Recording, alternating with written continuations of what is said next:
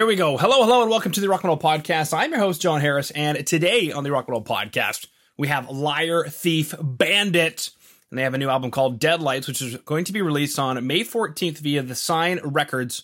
And right now, I'm being joined by Mike to share some more information about this release and what the band has got going on. So, Mike, welcome to the show. Thank you. Absolutely great to have you on. Now, something we were chatting about before we hit record was that you, I think you said you're a Gibson guy. I brought up the music video. I see the cowbell. I'm in love already. And then it looks like, is that you standing there with an Explorer? It is. It is. Okay. It's my go. Yeah. Take us through your guys' rig because you have a unique sound and a unique look. Uh, well, thank you. Uh, I think our rig is pretty uh, pretty basic. Uh, we got like, well, the cowbell is of course very important in the drum sound for us, mm-hmm. absolutely. But uh, other than that, it's quite basic. I mean, we got. Uh, bass player Niklas has a lot of uh, distortion pedals that he likes to play around with to get a, a good rhythmic sound. Uh, since he's the rhythmic bass player, since we're a trio, uh, since we're a three piece, it's like the guitar sound is very important since we have a lot of uh, I do all the solos and all the rhythms. So when we play live, uh, it really needs to uh, not get thin, you know. So I mean, I love orange, so I use orange for everything. Uh, uh, and then I have like a uh, I, I I use an overdrive as a basically like an like a, a volume boost, and that that creates my sound. And uh, then we just plug in and play and sing, basically. Mm-hmm. Cool. You mentioned a trio, and the funny thing is, you mentioned you know not sounding thin and having the bass player do some things that mm-hmm. are required for for trios. Um, I didn't even notice that you guys were only a trio, so I think you're making that work. I hope so. I mean, uh, when we record, of course, we have some overdubs uh, to make the sound thick, but every single detail and every single bar of a song that we create, we uh, we really try to to make it work in a live setting as well so that when you listen to a record and then go see us live, you don't get like, hey, where's the other guitar? It's like if there's some significant thing that the guitar does uh, that is like a dual guitar thing, then we try to use it live as uh, Niklas, the bass player, tried to do something live that thickens up uh, the melody or the chord or whatever, just so the overall sound sounds big enough, even though we're only three people. So, mm-hmm. yeah. Mm-hmm. Are there some trio bands out there that you guys have looked to for? I don't want to say inspiration, but maybe as hey, they sound awesome, and there's only three people. Well, uh, I mean, definitely, at least for me and William, the drummer, uh, as an, an inspiration for the for the three piece rock and roll sound in the modern day is probably Danko Jones. Okay. Can- Canadians. Uh huh. Canadians. Uh huh. So, uh, and he plays a Hagstrom, actually, Swedish guitar. So, full circle. It, you know what? It, it is full circle. yeah. No, so, I mean, uh, the production on uh, some of, or actually a lot of the Danko Jones records uh, are really appealing to our sound, even though we don't really uh, think that we sound like them. We have uh, slightly different influences that they do, and we have a slightly different approach than they do in songwriting, I think. Uh, but the sound and the way they make it from the record and then go out and play it live, that that kind of transition has really uh, inspired us to do uh, do it in quite the same way. Mm-hmm. Yeah. Okay. I actually just went down a Danko Jones rabbit hole on the internet, realizing that I need to be going down a liar, thief, bandit rabbit hole on the internet right now. Um, because I've had the opportunity to chat with them and it has been foiled like I think like three or four times. And I don't know, you know sometimes that happens with bands, you know? Yeah. Um, sure.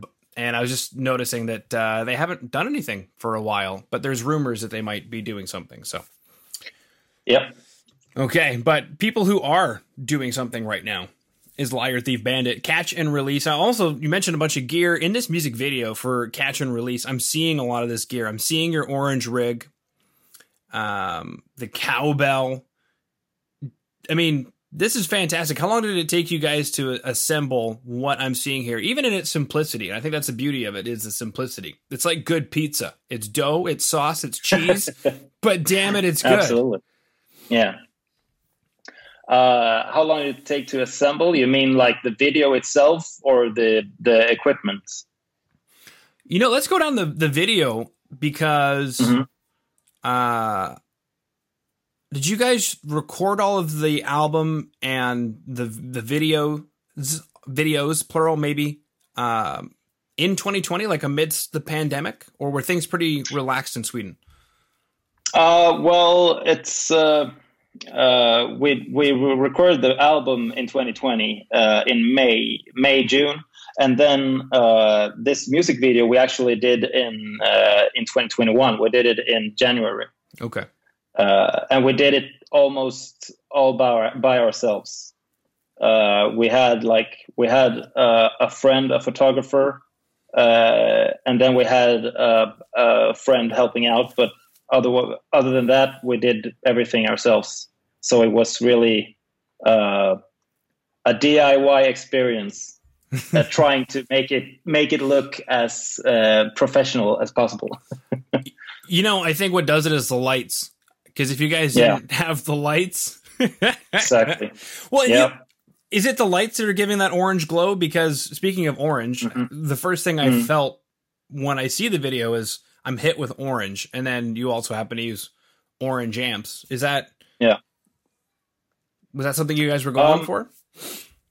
Uh, not from the beginning, but I think in post, yeah, I think in editing, I think that because our drummer William uh, did the editing for for the video, and I think he put some uh, some glare or some effect that made it look a little warmer uh, because it we, we really felt that that suited the um, uh, the feel of the music video. Okay. So I think that has to do with it. Mm-hmm. And he is also very, he's very much into uh, matching things together. So I think that the lights, the warmth from the lights and from the orange and from the copper drums and everything, I think that was an influence to make it look like that. Yeah. Yeah. Now, another question I have is uh, it sounds like you guys have dialed in your tone.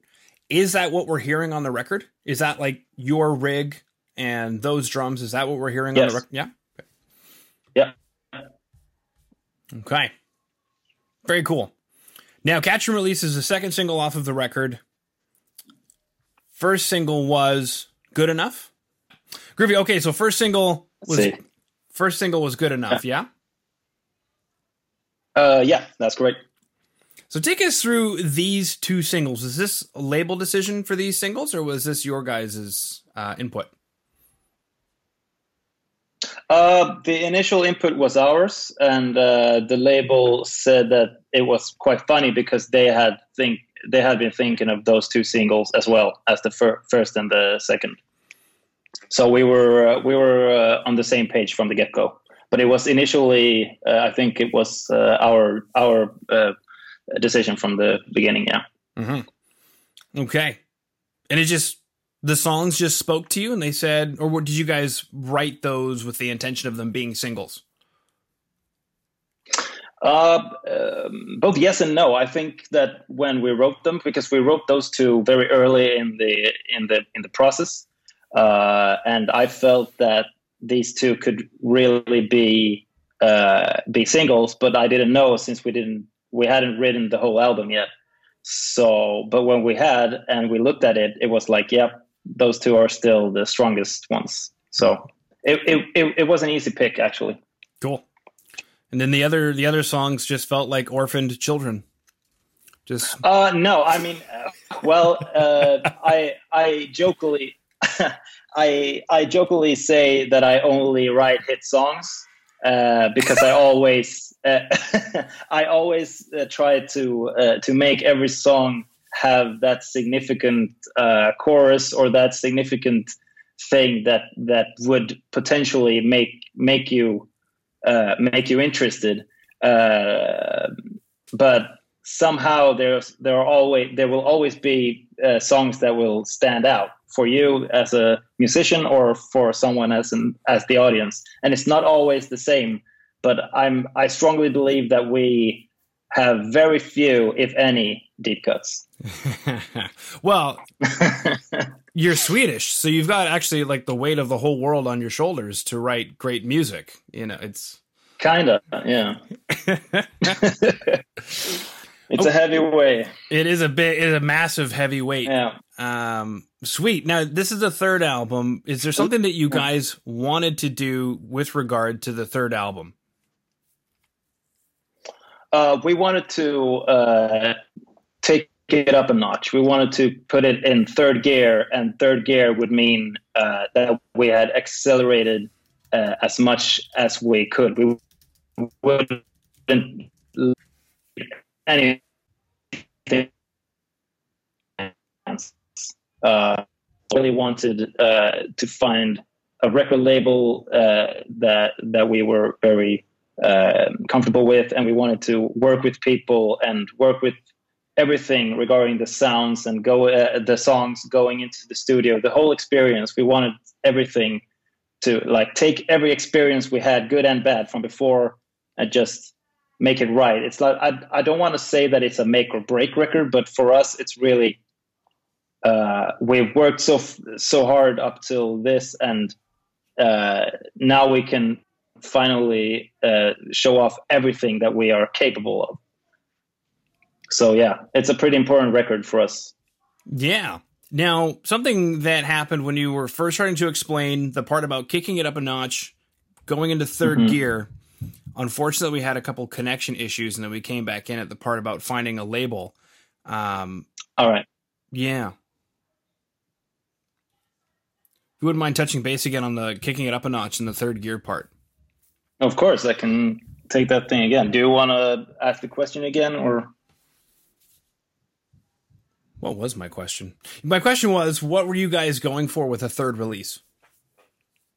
Well, with the third release, we really felt that we wanted to take everything up a notch and put everything uh, in what I would like to call a third gear. We released two two albums before we hit the road and played almost 200 shows. We uh, uh, we really really grinded our gears, and now uh, with the third album, we have all the experience uh, good and bad, to put into this uh, these songs, this release in every aspect. So uh, if there are people in the world that hasn't uh, gotten uh, a glimpse of us yet, this is the time.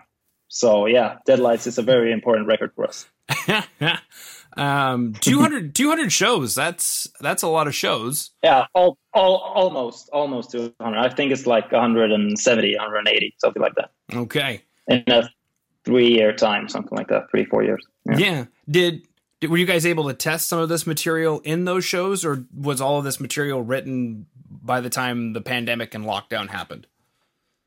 Uh, we actually did. We had. Uh, it's funny that we mentioned the singles before because "Good Enough" and "Catch and Release" are uh, the two songs that we actually played live before the pandemic hit. So a couple of people that already had seen us live and they heard the songs during the pandemic they're like i've heard this before. I'm like yeah you have a good you have a good memory. Because we always try to play some new songs live uh, uh, just to try them out before we go into recording. So some of the songs were written i think almost all of the songs were written before the pandemic yeah. Okay which is smart. Did you guys make a lot of tweaks and changes to the tracks? Like you'd play it for an audience and maybe they weren't digging it and then you would keep trying things? Or how did that work uh, basically i mean usually we don't change that much uh, but what we can what we find out when we play them live is that even if it's the first time they hear it i mean it could be the sound uh, at the venue as well of course but usually uh, we can figure out like when when people are starting to get a little bored or it's like don't bore us get to the chorus or something like that you know? So sometimes we tweak it a little bit and make it a little shorter just to cut to the chase or something like that. But usually, usually it works from the get go. Mm-hmm. you mentioned some experiences, good and bad, that have gone into this record. Uh, what are some of the key experiences that you think really defined what we're holding in our hands today, as far as this record is concerned? Uh, I think it's uh, I think it's a two part answer. I mean, uh, since I'm writing uh, most of the uh, of the songs, I write all the songs, but I mean the lyrics, uh, especially, are very um, they're very heavy on personal experience. it could be relationships.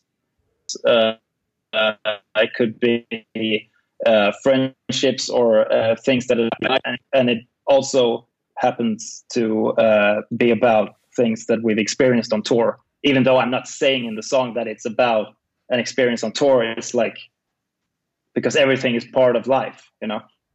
So I think that for this record, uh, there are a lot of uh, uh, there are a lot of parallels from uh, stuff in my personal life and stuff that happens on on tour, and that's like or being in a band, and that's basically uh, finding something positive, even though you have a lot of uh, you have a lot of trouble getting there, like keeping your head above water or uh, trying to get out of a situation that seems hopeless, uh, stuff like that, and uh, and and I can really feel that there's there are sim- there are similarities from being in a band or having a love relationship or uh, having to deal with friends and family and so on. So yeah.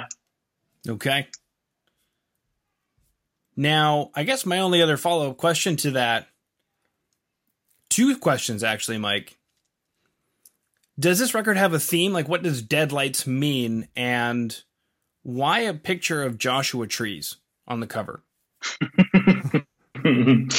yeah, well, um, Deadlights is uh, from the beginning. It was an an expression uh, or like a word that I was playing with, and the word was headlights. So, like you know, the headlights of a car. Uh, the last thing you see before you get struck by a car is the headlights, uh, and so on and I was thinking, well, if you see those he- those headlights, you you'll be dead. And, and, then I went for deadlights, and then I wrote a song that didn't really have anything to do with the expression, other than than the that I really uh, associated the song with what I was thinking about when I when I uh, tasted the the word deadlights. Mm-hmm. And afterwards, I found out that uh, that the It novel and movie, the Stephen King, uh, the Stephen King story, uh, that the deadlights are these. It's like uh, that creature's uh, uh, in the air, other than associated with whatever you want. So that's deadlights. And well, for the Joshua Tree, actually, uh, am I am I uh, allowed to uh, do a shout out to another podcast on here? Is that okay? Sure, I won't get too terribly jealous.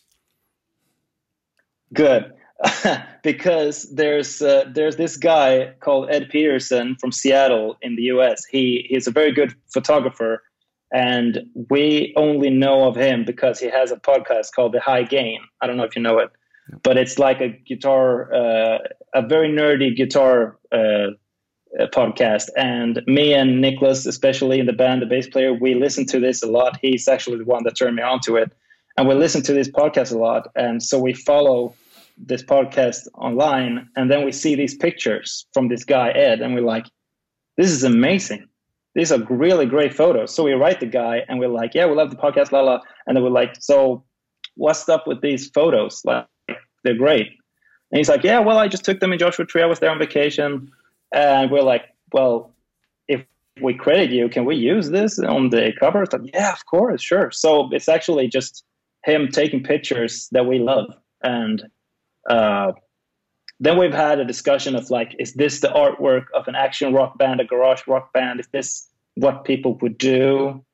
And the answer is no. And we feel like all right, then we're on the right track because we want to get to a broader audience. We want people to find a record and feel like, cool picture. What is this? You know, get some attention from, from something that we uh, feel is very good, uh, cool looking. So that's why Joshua Tree. Okay. All right. Well, that answers my question. uh, cool. I'll have to look into the podcast. I've, I've never heard of it. I actually don't listen to podcasts, which, uh, and I don't, I don't know any other podcasters, which I think is kind of funny for some people, but I don't know. I don't like podcasts. I'm like, but, but, but Jon, you run one. I know, and I don't know why. Yeah. That uh, was my that was my question exactly. well, uh, at least you don't get inspired by other podcasts or influenced. I mean, like Michael Schenker doesn't listen to any music at all because he doesn't want to his his uh, his own music to be to be interfered by other influences. I don't know if it's if it, if it's true or not, but that's what he claims. Yeah, so. him and him and Sting. Yeah, yeah, same thing. Same thing for Sting. Uh, Field, mm-hmm. Fields of Bali came on the other day, and my wife and I were like, "This song's like thirty years old now." No, Almost, that's crazy. I know. One day we'll be listening to Liar Thief Bandit, and I'll be like pushing sixty years old, and I'll be like, "Man, this song's like thirty years old now." Yeah, quite the catch. That's crazy. I know, quite the catch and release there. Beautiful. Okay. Well, I believe that concludes all of my questions. We chatted about the first two singles, Good Enough, Catch and Release, the music video for Catch and Release, the yep. uh, recording, the writing, the playing, uh, the live setup, the equipment we see in the music video and hear on the record. Um, is there anything I missed that you wanted to chat about, Mike? Uh, not really. Uh, I just wanted to say that we have uh, recently got, uh, got uh, the third single out. It's called "Right from Wrong," uh, and there will be a fourth single in in April as well. Wow! And then the album "Deadlights" is is released on May fourteenth. Okay, beautiful. All right. Well, Mike, thanks you so much for coming on to the Rock Metal Podcast today. Thank you. It was a pleasure.